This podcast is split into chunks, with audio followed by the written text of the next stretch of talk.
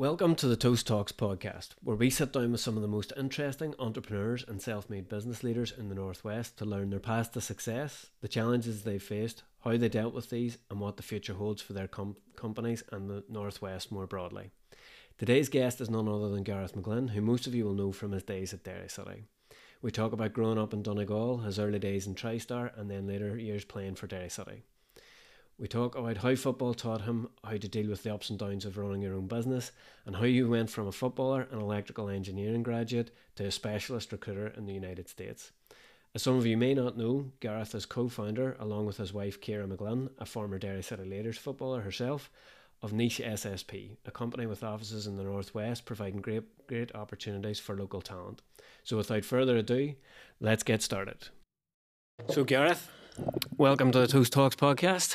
Great Thanks. to have you. Yeah, nice to be here. So, uh, looking forward to this one. I've uh, hassled you for quite a while, so uh, glad to find that you finally broke. um, obviously, uh, from in the northwest, most people would know you from from Derry City originally. Um, um, maybe a few more recently from from Niche SSP, your co-founder and uh, MD of that. Um, but I think we'll we'll we'll start maybe back back a bit. So you grew up in, in Donegal and Island, small small island. Rural area. Very How much happens? but uh, always an outdoorsy, never really computer game sort of person. Ah, well, you know what? It's living in Inch, was you were rural. You're growing up on a farm, like bar farming. There wasn't much else happening. I mean, there's no shop, there's no bars, there's no hotels, no restaurants in Inch. Um, and a- lot of people, believe it or not, the amount of Derry people or people from further afield that have never been on Inch or have never heard of it. Um, and actually, you know the walk now. Yeah, That- yeah, yeah, That's yeah. kind of bringing a few people out there now to do the walk, but before that, like they, nobody was aware of it, um, and it's just well, be five, five, five fifty houses an, an Inch. That's it. And I'm in the way back in the in the back end, so to get to the main road, it's it's a good, it's a good five minute drive. No. So you know, you, you had to had to learn to entertain yourself, and that was Not football for you. You had to, you had to learn to walk, to cycle, and to run to get the even to get the bus in the morning. We we had to, it only came on the Inch so far, and then we had to walk to the, the bus. Like so, it was just you you had to learn to if you want to do anything or go anywhere, you had to travel first yourself. So walking, running, cycling. Fair fair independence comes from that. Well, that's a die, hundred percent. And you had to otherwise you wouldn't have got because I mean your your mother and father are only going to do so much taxing. You know. what I mean? Ah, listen, uh, Well, but sure, you can't rely. You know, you rely on them so much. but, Aye. you know, there's a line. And there's a So if you had to be out the road at three o'clock and there was somebody leaving at half eleven, you had to go at half eleven and hang about and go to a mate's house or something like that. And yeah. So it was a little, little bit of planning. A little bit of, planning. and it's not it's not like it was you know back in our day. It was uh, you know that was you had to stick to their timetable. Now parents seem to you know ferry their kids about. Maybe we didn't get the, Nah, the advantages too of that. pampered now, aren't they? Too pampered, too pampered. But um, you started in, in TriStar originally, so uh, with Clifford, John Clifford, and uh, Big Hug, yeah. started there and. Uh, so really from Inch there was nothing there like that so you had to come into Derry I suppose for, for stuff There like was any show in league like underage and stuff like that. Um, played with the school, so the school give you a bit of exposure. Um, you were able to then qualify for the schoolboys Ireland um, teams through Ulster, and then through obviously the, the they pick a team from the provinces, and then you go away and travel. And I got a cap through that late on, but bef- when I was about 12, 13, you had the NHO League, um, but it was a weird setup because there wasn't much happening, and Alia wouldn't have been as established at that stage. right yeah yeah And my mum taught in St Bridget's in Carnhill, so she was speaking to a few of the teachers, and you know the way they talk. Oh, the, the setup's much better and all that. And Yeah, she says, yeah, yeah. "Bring him on the TriStar. Big Uggle look after him." Um, so that's what she did. She was going on there anyway. Uh, no, that was at the start, and then we started playing games and all, and there was a lot of taxiing. But so she got me in there um, through a friend of hers. Uh, of course, the Donegal ones, and they were all, look at that snob bear going to into Derry. Why doesn't he stay stay and play here? Um, but it was a good experience because I had been wet behind the ears like at that age, twelve. Uh, just not not privy to a lot of the, the badness going on in the world. In the back end, you don't hear about much happening. So got in there. But naive. I, oh my god, I didn't I didn't speak for for twelve months, but Og was perfect because he did not care where you from, what your background was, how good you were, how good, bad you were. He ta- taught every or he treated everyone the same, and Yeah. it was absolutely brilliant. It was it was just one of those fortunate things that I, I landed under the, the mentorship of Og quite early on, which helped me long term. And to be fair, I mean, I have a bit of experience with with TriStar nowadays, and that tradition seems to have continued. So it's it's great to see that you know uh, that, that that facility is there for for young people now going up. So think of how many people have benefited from that kind of you know outlet or experience or you know whatever because. Sport is good, which we'll, we'll come to, is it, it can actually do more than what you actually just think. It's for some people, it's just playing football, but you actually learn quite a bit more from it. But um, so you started you started training with TriStar. Uh, what age did you kind of start getting where you you know scouted or or you know said it did, did they did they know you were decent at that stage? Well, even even Tooban uh, Manus O'Donnell, who would have been a big GAA man, was Irish teacher in the, in the primary school. Um, obviously, he played everything. He played handball, hurley, Gaelic, football, um, and then whatever else was going. Um, but I, I played everything. I played everything right up till I was about 15, 15 and a half, and I loved playing everything. But if push come to shove, and then obviously at 15, you've got to Derry City are looking to give you a contract, and you've got to go. Well, they're not going to let you play Gaelic and hurley at the same time. Yeah, So you've got to make a decision. But um, no, I played everything. It was it was now i- if there was a game in the secondary school and there was a hurley game that uh, clashed with the football team, would happen rarely. I would go to the football game. Like Right, right. So was it, it was a priority kind of early on. You you, you favoured it. I did, uh, I, I did. Although I really did like hurley, um, Gaelic.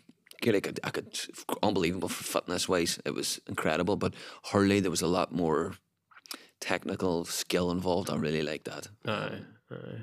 But you see, but from from that, if you're playing hurling and Gaelic and stuff like that, and then you know you come to play football, the physical aspect of it, you know, made probably lended itself to your football, then, or it improved your football. Sorry for. Aye, And because I'm five foot eight, like I need, I need, to, I need to harden up or, or drink a pint of cement. You know I mean? So the hurling and the Gaelic, like you have to, it's rough. Like it, it's Aye. rough. Um, you need to be able to put your head in where, where, where it hurts. Like and that- Totally, and that helped me because I think if I hadn't done that.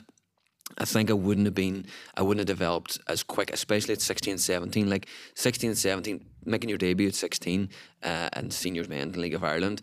I don't think if I hadn't played hurling or Gaelic, I probably would have been a wee bit fragile, a wee bit timid. Yeah. Uh, and, and a bit scared looking under these big men. Uh, I'll never forget the, the St. Pat's team that, that turned up one, one day and they were just like men, man, men mountain. The whole lot of them were all like six four, six five, and built like shit houses. And, and, and you seventeen, Oh my god! And like I'm scrawny now. You wanted to see me back then. I was like a ten year old boy. whoop it. Oh, But so. T- talk me through that. So you're you're you, when did you say say 16, 17 you signed your first contract? yeah. What's that like as you know, you're you're 16, 17, you're quite kind of, you know, you're still quite young, quite naive, like you're saying. And then all of a sudden you, you're signing for a pretty professional club. Mm. Uh, how do you keep yourself grounded whenever they come around and you're, you're kind of going, Jesus, you know, I'm, I'm actually going to be a professional footballer here. I was. They're saying that, and then there's like at, even at that level, like um, it, it was. It was. I, I never thought that, but your your parents obviously keep you right. Like it was always education, education, education. Like I wasn't very good at school, but they ensured that I got the education along with the football, which was I was blessed. There was a good university. And and and, and Derry and a, a good football team. I was blessed to have to be able to uh, take advantage of both. But whenever I was coming through there, it happened quite quickly. I was playing for the reserves. Believe it or not, I was playing for the reserves against Trojans in a cup final in the Brandywell, and we got battered six one. Absolutely, but it could have been ten or twelve. Uh, but the the scout at the time, Oxo McLaughlin, he was there, City Reserve managers. Unbelievable. Um, just one of those, but very very similar to Stephen Kenny, was able to pick out, um, and he's proven that year in year out. Like some of the players that came through Derry, he was able to pick them out. I mean, how do you pick out a player in the opposition team that gets battered six one? And he picked out three from our team, me, Chris, and, and Liam, and we went down training and, and we, we, we trained the trade playing in Ulster Senior League. Um, then Oxo, I was coming to that stage where I was I was playing centre midfield, I was playing all the time, and Kevin Mahon came down to watch a game. Uh, and it's mad the way you can I can I can pick out the game. He only came down for half an hour, but I remember what happened in the half an hour and the couple of things that I did. That I thought, geez, I, that, this will give me a chance. Yeah. Um, I literally picked me out. I went training for a week, and then I made my debut uh, in the in the in the cup game against Limerick. Um, so it all happened quickly. So like th- sitting back and thinking, oh, I've made it now in a professional contract. I got to remember I was getting like. 40 quid a game or something like that like yeah, it was it was that never never bothered me but um I, It wasn't about that. wasn't about that, but I, I never had time to sit down and go, Jesus, this is this is class. Like, But suppose you still at school at that stage, eh? oh, I was still at, at Tooban, like I was still going back and doing me, or not Tooban, sorry, a convent in Buncrana. Aye. Still going back and doing me at that stage. It would have been the fourth year, eh? Yeah, preparing for my leaving cert. yeah, yeah. And that it's, so how, how did you balance that sort of stuff at that stage? Was it just you know listen to your parents kind of installing and going listen, listen school comes first and, and Oh, you need your you need to finish your education and then Well, even football is second. even back then, I was doing deals with my, my, my parents. It was like they says you're going to not go like I was all that don't need to go to- like every other kid. Don't need to go to school now. I'm going to play football for the rest of my life. this is me. This is me sorted. Forty quid a week. That'll take me. That'll take me far. I'm rich. Uh, uh, so I, I, they says, listen, you can do whatever you want with football, but you're going to get a degree. Once you get that degree, so graduate in 2006, you can do whatever you want. Like Yeah, yeah. th- then the, the shackles are off. But until that happens, um, and I mean the leaving cert we're talking about. Uh, I was actually talking about it in work here today. I had to repeat the leaving cert. Like I was not good at school. Um, I had to work hard. I was. Uh, but that's you know there's different kinds of smart and that's the that, that that's the thing some people are very strong academically and then there's others who can have a bit more common sense let's say so it's not you know it doesn't always ne- necessarily mean anything um but so you think that from your parents side good advice to keep to continue on with your education you know you always had something to fall back on which Well- will, again will come to Well, hindsight's a perfect thing because through, and we'll, we'll find out later on, uh, if I didn't have the degree, I wouldn't have got on to Australia. I wouldn't have got my visa. Like that part, of, and if that that part of my life doesn't happen, then niche doesn't happen. So yeah yeah so it's it's like it's thinking long term, and it, it- that kind of taught me quite a lot in, in relation to doing things now that will affect you in ten years, like doing doing the right thing and re- making the right decisions. Um, and I'm a firm believer, like, like you're you're uh, you're a product of your decisions. Like we're all given pretty much the, the same opportunity. just uh, uh, on that, you know, the product. uh, there's a lot that goes into, like, say, a person as a as a product afterwards. You know, you, you pick things up as you go along, and um, you know, not what you what you start out as is not what you end up as. So, throughout the years, you actually had the opportunity to play with, like, the likes of Liam Coyle, uh, uh, Paddy McCourt, uh, you know, Ryan McBride and, and, and later years and Mark Farren and people like that. You were also then you'd uh, gone. You know, there was quite a few managers and things like that. So you mentioned Stephen Kenny.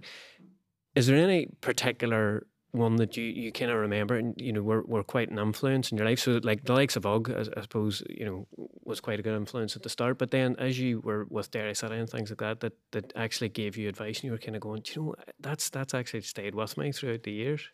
A few, everyone kind of touched a, a little bit. Obviously, you, you, kind of remember the good times. You don't you don't remember the, the bad times as much. Or well, the, the real bad times you do remember. They stick out. As a competitive person, you're always going to remember the bad times because that, that's what drives you. But um, I mean, Stephen would have been. Stephen would have been my manager for probably the longest. Yep. Um, we weren't good. There was managers getting sacked left, right, and centre at st- at most of the stages. Um, but no, he would have had a big influence. But Og especially even going back to Mr. Doherty uh, in Tooban, so I would have been really young, I would have had um, just issues, behavioural issues, and, and just doing the wrong things, just constantly on the football pitch and just not treating people well. And uh, that would have stayed, stayed with me the whole way through. That was a big lesson for me um, in discipline. Um, now, obviously, my parents would have instilled that as well, but he kind of reaffirmed what they were telling me because sometimes you don't listen to your parents because they're close to you, but you would you, you, you would probably pick out influence outside more so. You would have listened to them more so than, than your parents. But so he definitely would have had. Then you'd Og, then you'd Oxo. Um, Oxo would have would have uh, given me a lot of confidence and just like just let, let, freedom to go and play. You know what I mean? Whereas I would have been quite regimental. Right, I've got to do this then, and this is what I do when I get the ball here. Yeah, yeah. He would have been showing me quite like there's a lot there's a lot of um, spontaneous stuff that you need to be doing as well. Yeah, yeah, outside of your where to where to be and how, how to play. Um, and then Stephen would have been uh, quite good as well because obviously through the successful times and through the ups and downs of of Derry then from 2004 to I think 2008. So Yeah. it would have been they would all give me a little bit, you know. Uh, you gather about some pieces as you Mm. go along. Um, obviously, you, touched on it there. There's some obviously amazing times where the likes of the European nights for Paris and Gothenburg and Gretna and, and places like that. Um, so really, really big highs, seven trophies across your career. Is that, that right? That's right, yeah. That's right. And then, but there's also then the disappointment. So, like you're saying, you know, you, you have to learn to to deal with the, ups and the downs. Uh, like the likes of 2006 missing out in the treble. How, how do you how do you how do you bring yourself back from that? Um, how do you bring yourself? Well, first of all, you got to look at, at the opposition, the, person, the, the the team that took it away from me, and the Cork City team. There was massive admiration on how good they were. Um, it was built basically by Pat Dolan. Damien Richardson was the manager at the time, but he was just steering the ship. Like they were quality. They were probably they're probably still considered one of the best teams in the in the in, in my era anyway. Um, so you you got to step back and go. You know what? The better team probably won. Now going down there and only needing a draw in front of fourteen thousand people, it was difficult to take at the time. Like we we were that good, and Stephen had instilled that much confidence that we thought we were going down there to do a job. Um, listen, it didn't work out, but you, you just take you take your take your hat off to them. That was a big one. Um, the other one we lost it in goal difference, uh, the league, and then at Bohs in 2010 we lost it in basically the second last day. Um, it was it was tough, but it's amazing. You, you mentioned seven trophies. I probably don't remember the seven trophies as much as I remember how clear and what happened and, and the disappointments. Like, uh, yeah. and there was some tough. The the, the, the big the, the tough years was when you had nothing to play for. When you were sitting mid table, you had no relegation to, to battle, or you had no European spots to fight. They were just going through the motions. That's that's tough as a player. Yeah, yeah. It really is. Um, even the playoff against Finn Harps, where Liam scored the goal, that was that was a good year. Like we were battling, we were fighting all the time. It was it was proper team being galvanized and, and, and fighting for uh, and then beating Harps as well was a added bonus. You see, like if you're a naturally competitive person, I suppose you want to be in those th- th- those games, circumstances, and, yeah, and yeah. not as you say, you know, for your, your mid table and you're kind of just drifting. No, it's not what you're. It's not what you're there for. You're there for the the, the competitiveness. So eh, those ups and downs, right? So we'll we'll come on to niche, but um, do you think they've they've helped you in in your later life? So obviously. You've started a- your own business. There's good days, there's bad days, there's some really bad days. so, do you think that has uh, allowed you to deal with the, the, the ups and downs of business a bit, a bit better than maybe uh, than you would have if you, if you didn't have that? A hundred percent. It shapes you uh, every what way. I mean, you think about the people that we employ here. There's going to be ups and downs because they're essentially run their own business within our brand. You know what I mean? So, I look in their CVs all the time. Did they play sports? Were they competitive? Have they travelled? Have they experienced different cultures? What is their background? Have they stayed within their their their, their qualification? Have they veered out? Have they experienced different things? You you, you- look at everything. Um, it's not just. I mean, this idea of of bringing someone on. I mean, we we hire people. They don't have to have an education. Don't have to have a degree. We hire people on life experiences, and, and that's the only way that, that you can go. And I'm a, I'm, I'm a, a product of that, like the ups and downs, the things that I've experienced. It's been all it it hasn't been all good, but it's been all good in the fact that I've used it to my, to my advantage because people can use experiences and, and it can literally just derail them. Yeah. But if you take it in the chin, you learn from it and you move on, then you, you've got a hell of a chance. And that thing that you're saying about you know, uh, you know, it, it, the educational background maybe isn't as important as as the life experience. It, it is actually, you know, you can get somebody who has degrees coming out their ears, and then you sit sit down with them and you kind of you talk to them for ten or fifteen minutes, and you kind of go, "This guy hasn't a clue." Like, I mean, you know, and, and and you you, kind of how how did and you know, so I, I completely understand what you. you I, I blame the education system. I mean, people are now taught degrees, and even in schools, it's it's it's not taught properly.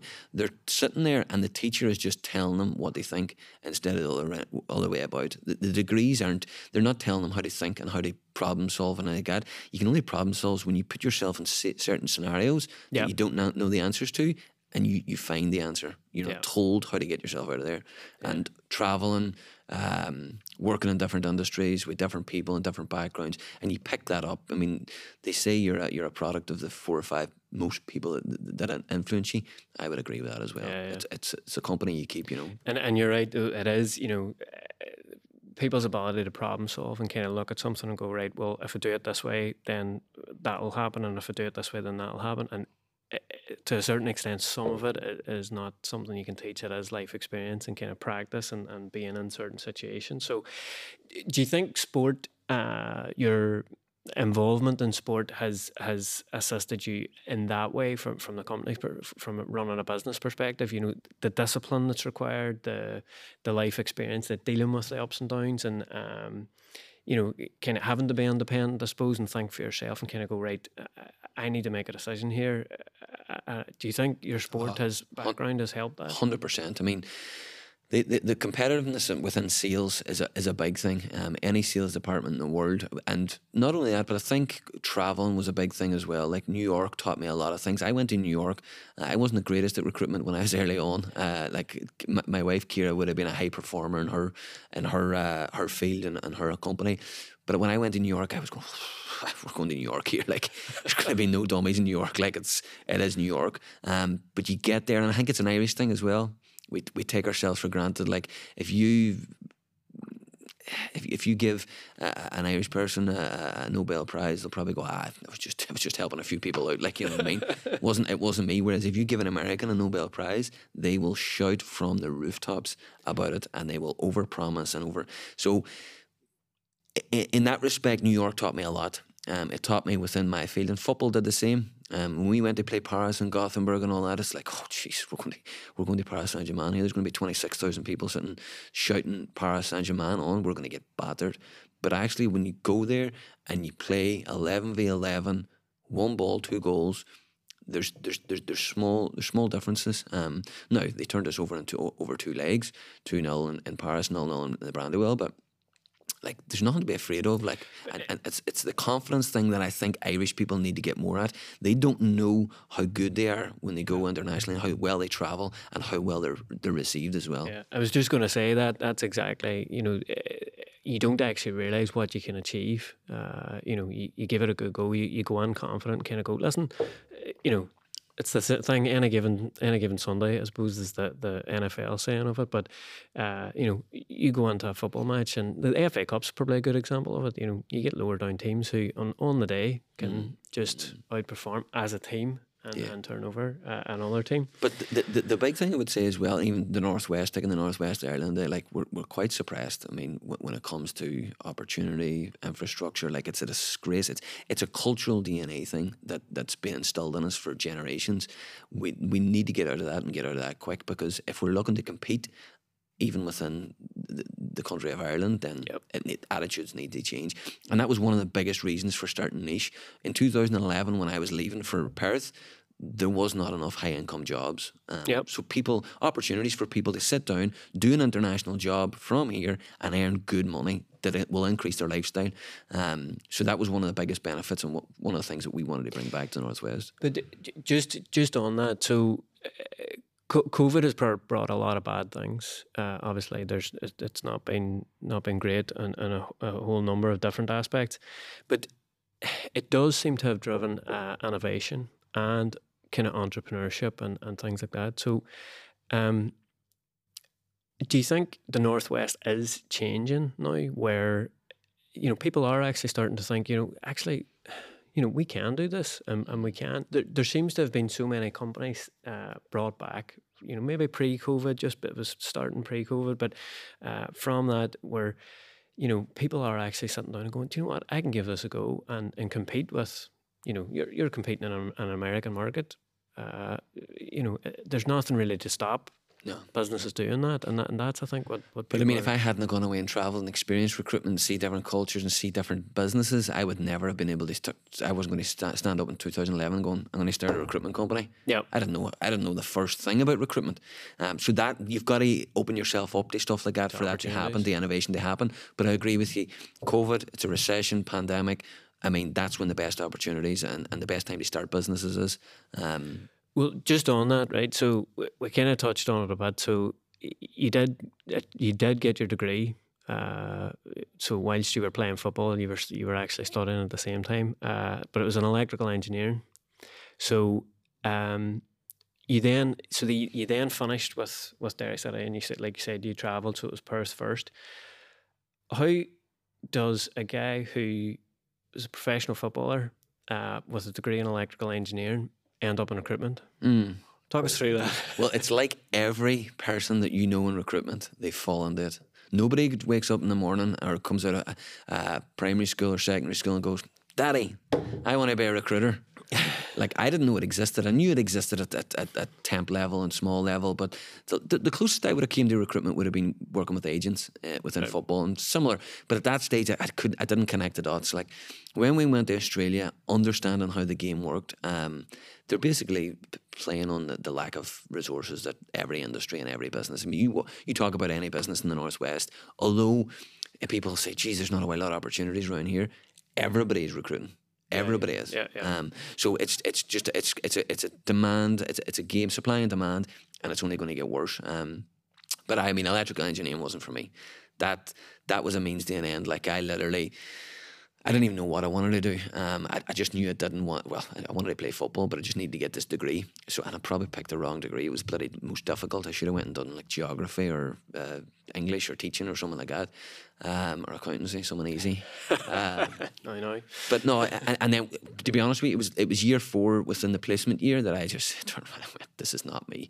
Yeah sitting coding up in Dublin for for FileNet, who was bought by IBM. Like I, I just knew this wasn't this wasn't for me. But you finished it out. Oh, I had it, uh, and was that Because that was part of the deal? that was part of it. So your your parents, but also I suppose in football, you kind of don't ever. You're taught really never to give up as well. Yeah, you know. So yeah. you're you're you're three 0 down. Uh, There's you know five minutes left in the clock. Realistically, you're probably never going to get that back. But you know, yeah, the mentality is it's happened, Istanbul, and that's you keep yeah. going. that's true. That's true. Um, but no, grit and resilience. I mean, that's something we, we always ask for here. Like in people, it's hard to see it in resumes. You gotta yeah.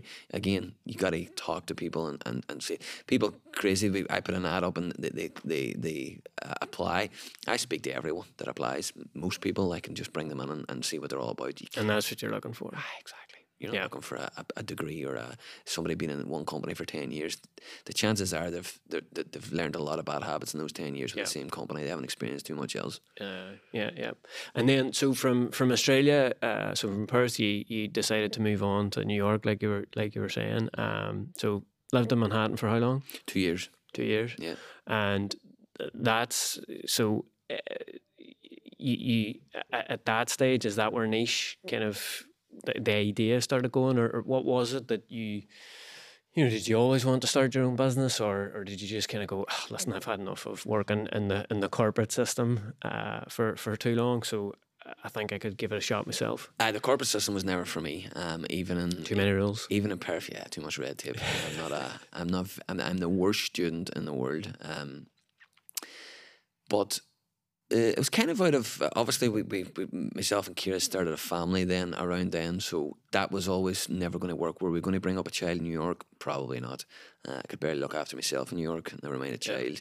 and that that that kind of before that six months before that when Ciara fell pregnant I had always an idea that that that that we was going to do that. I started a business in 2009 just when I was playing football for Derry just to test the water and see what it was like how an events company did casino nights taught me a lot. Um, and I think every every entrepreneur will tell you that you've got to start someone fail, start someone fail. Yep, yep. So I couldn't really afford this one to fail, um, and that that casino night failed failed, failed as well eventually. But um, I couldn't afford this one because I now had myself and Ciara had ourselves to look after, but now we've got a, a dependent coming. So um, I had done enough research and saw enough in Australia, in Perth, in, or sorry, in Perth, Australia, and, New York to be able to know exactly what market to go after, how did to go about it. But it took a lot of asking questions and, and getting mentors and non-executive directors on board to advise me as well. I was lucky. Yep. I was lucky to have a, a, decent support network of people that I could bounce on. And I had that that office in Perth when I first landed there. There was fifty five people in the office. Um, it and we kind of had a recession, so it was a bad time to have recruitment. Went down to about thirty three. I survived, and out of those thirty three, like fifty percent of them all went and started their own businesses. Right. So I would just, just, just, just Talk ask to them. questions, talk, talk, and people don't do that enough. Um, even Best way to learn. Oh my god! Even people come in here now work for me. I say you gotta ask questions. If you don't ask the question, you will not get it. Listen, I walked around business in Derry and knocked on the door, and the people not even know me, and I've asked them questions that Yeah. that they're probably a wee bit uncomfortable answering. But it's the only way you like. You, you can go and research it for two years Yeah. and get to the answer, or you can go down the street in ten minutes and ask the, the expert within that. that Somebody who'll know it straight off. and that's what I do. Yeah, yeah, Um, yeah. And it's about it's about my strengths and weaknesses. I know what my strengths are, and my weaknesses are, and I just ask me my, my weaknesses. Those those specific points, I ask people about them. Just like you were saying there, so you couldn't really afford niche to fail, so your back was essentially against the wall from from that. Do you think that's uh, you know, say with the, with the with the events company, we're kind of sort of half on, half out. Do you think it's it's much better that you're you're kind of all in with with uh, No know, safety net, no safety no net, plan B. Yeah, you have to make this work, and and you you do whatever it takes to make it work. and part of that was the, the decision very early on to me and Ciara um, was does one of us go and work and one of us start the business and see how it goes, and then the other person can transition into the business, or do we just go for it? Um, and it needed the two of us. You know what I mean? There was it, it, it needed you be, you be stronger. Um, and and for the, the market that we wanted to go after and how quickly we needed to be up to up to speed, uh, we were lucky as well. It was a good market, a good time in the US. Like it was year on year growth, e- economic. There was loads of s- fiscal spending and, in construction. So it was. I'll not say it was. I don't believe in luck, but it was good timing. Uh, the, thing, the harder you work, the luckier you get. Yeah. Hundred percent, but no, it, needed the two of us. Like she was going to get to do it, and she, she was risk adverse, and I was like, "No, we're, we're going for this. like, let let's go." And, and she was going, "Well, I'll go and get a job," and I was, "Oh no." Good, good balance. That Good balance. aye, with- aye. with oh, you need it. cheat rain, yeah. But no doubt about it. If um, and even throughout the history of the company, like Ciara would have been quite. Oh, don't listen. Let's not do that. Let's not hire three or four new people. Let's just consolidate. And we've got a, we've got a nice wee lifestyle business. We're earning half decent money. And I was all no. I, I don't want to build it to sell, but I want to build it to, to, to and again, it's about uh, offering opportunity to people. You know what I mean? It comes back to the reason that we started the business and, and part of the the, the plan. Um, so we, we want to give as, as many people the opportunity as possible. But that that's kind of the I suppose the whole point of uh, the Toast Talks podcast is to highlight the kind of businesses that you know everybody like you were saying you know the the, the opportunities whenever. I suppose you were growing up what weren't weren't great. You know, a lot of people maybe had to to go to Belfast or or to uh, you know maybe who were to England or you you had to go to Australia. Um, but to take actually demonstrate that in the north there are opportunities to do things if you if you kind of have the the bravery, I suppose, to, to actually go into it. So for likes of you, you've taken what you've what you've learned in the sports arena, you've you've finished your degree and, and things like that, and then used your life experience to to actually set up an opportunity in in the northwest, which is working out very well for you. Um, but in turn, what you get to do is offer that opportunity to other people, like you were saying before.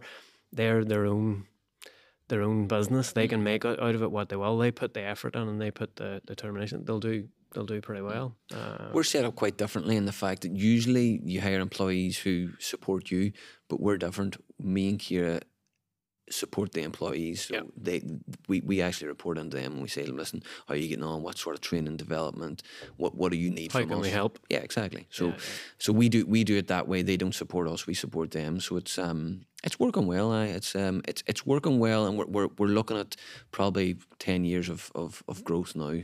Looking at the economy in the US, so thank God it's going well. Yeah. Oh, that's that's good. And then, so from from the northwest, uh, more generally, uh, do you think things are changing? Do you think it's on the up? Do you think so things are, are looking better than they were? Maybe. say, Oh, no doubt about it. we Like were- any any like rural place or like place that's kind of away from a city is, is going to benefit from remote working. I mean, I don't believe fundamentally that remote working is good for anyone. Um, now I'm talking about not talking about remote working. I'm talking about sitting in a in a, in a bedroom in a house working 95 Monday to Friday. There is flexibility and there's regionalizing your your workforce and, and, and all of that, and that will work. work.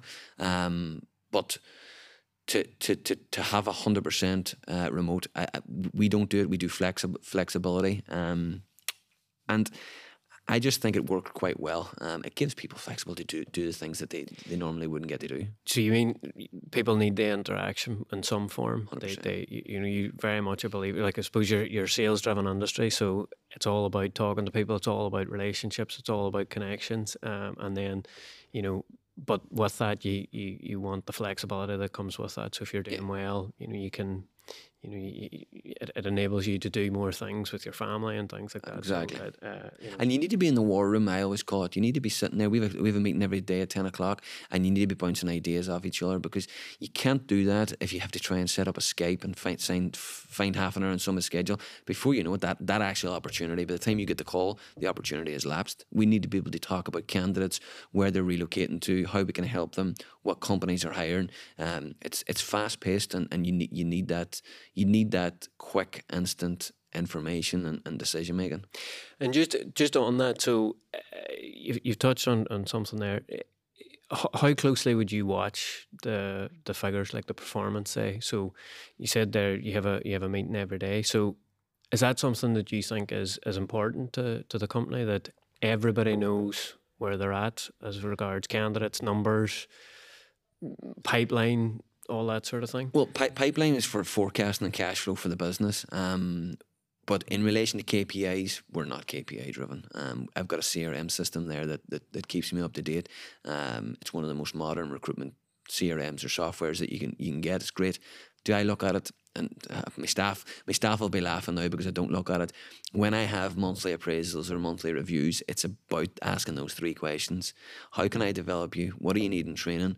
And what support do you need? Um, But but say say for instance for for uh, the the financials, you would you would have a fair idea of where things are at because you have those daily meetings every day. You would have a fair idea of of what's going on, um, and so you really you do know the KPIs within your head, but it's it comes from talking to the person as opposed to kind of look, Oh, yeah. looking at a at a graph, kind of going right, okay, uh, you didn't make enough calls that day. yeah, yeah, Like that, that, that, and it, you know what it comes down to? It comes down to the way I was managed in Perth. I said, yeah, I didn't do very well. My first two years in, cre- in recruitment, I was KPI'd, was managed poorly. Um, the guy just didn't understand my personality.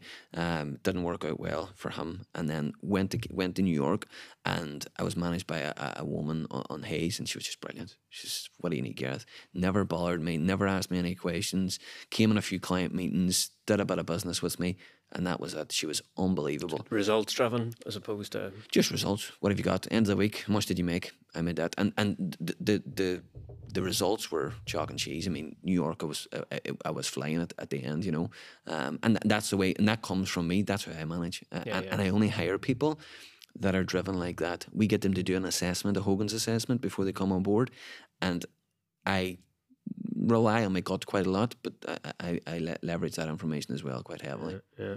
No, it, it's definitely a good way to do it, and um, you know, I, I suppose it's it's really for assistance. You know, so say if an entrepreneur was somebody was uh, interested in setting up a business now, um, what would be your advice to to them uh, as regards go for it? Just go for it. And, and, and if this one doesn't work out, you will pivot at some stage during that process, whether it's a product, a service, it doesn't really matter. Um, manufacture something, you will pivot at some stage and you will learn so much that even now, I- say go for it, and then there'll be loads of people come back to me going, "You told me to go for it. Now I'm broke." so there is a risk involved. We all know that. Yeah, and to yeah, be honest yeah. with you, once you go out on your own to try and get back in the in, into the corporate world, um, it's frowned upon. Like they look at you and go, "Oh Jesus, that boy just he wants to come back and get a few quid together to go again." Um, but no, go for it. Go for it. Learn learn loads. Ask, Ask questions. questions. Get experts in your field. I mean, one of the first things we, we did when, when we were working with um, the US, we lost thirty percent on a on an invoice, um, and the money was sent to the IRS, but it was our problem. We, we lost we lost that money for two and a half years trying to get it back off the IRS. If I had a if I had a lift up the phone and asked the guy a question, then I would have done it. But ask questions and look at experts or people that's done it before, and just just ask them. Me- mentors. What's what's the pitfalls here? Yeah, Yeah. non-executive directors. There's loads of people out there. Um, the university alumni uh, is very good for it as well. There's loads of people on there on the the, the internal web, uh, intranet that, that that have put themselves up to be able to mentor people, um, and they're they're brilliant. Loads of people. I get people uh, asking me questions all the time, and I always give up my time. Um, always give up my time to help people because um, the, the wheel always goes round. Like Yeah, you, yeah. you always you always if you're you're you're brave enough to ask people for your for your time, and then you're shutting somebody else down for asking your time. Yeah, yeah. Karma's a Oh yeah, Carmel will deal with that. Aye. Just on the final question, but before we finish up, did you business plan? Did you did you whenever you were setting up nice did you how how closely did you kind of look at the idea, research the market, uh, you know, project your sales, all that sort of stuff? Did you? Did you I'm not. I'm that? not a big. Uh, I'm not a big like sales guy. I'm not an accountant. Like I love numbers, but I'm not like forecasting and accountants and stuff like that. I put a lot of pressure, and I get my money's worth out of my accountant. Let me tell you, he's probably listening.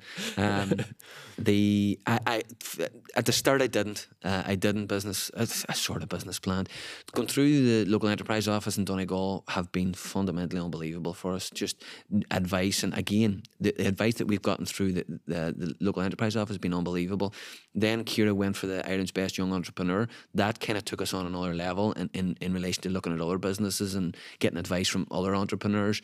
But no, it didn't at the start. And you know what? I don't really regret it because I learned a lot of mistakes. Yep. Um, but I learned a lot as well. You know what I Yeah, mean? Um, now there's there's certain things that I, I regret, um, and I learned from that, and then I went and started asking questions and advice. Um, so that would be the biggest advice I would get: ask questions, and don't be afraid to ask people questions that maybe you don't want you, you don't want to hear the answer to. Yeah, yeah. um, To ask difficult questions. And you know, regardless of what it is, take it on board. Oh, you know, because th- they know better, and it'll avoid you making probably an expensive mistake. But you've got to have that mentality as well. You've got to see this idea of egos and I know everything and all that. If you if you get into business, a, a, an entrepreneur, and you've got that I, I, uh, attitude, you will fail, and you will fail catastrophically. It's, Yeah. it, it, it's it's just not set up. You've got to be open minded. You've got to understand your strengths, your weaknesses, and hire people to complement your weaknesses, not people that look like and talk like and, and are like you.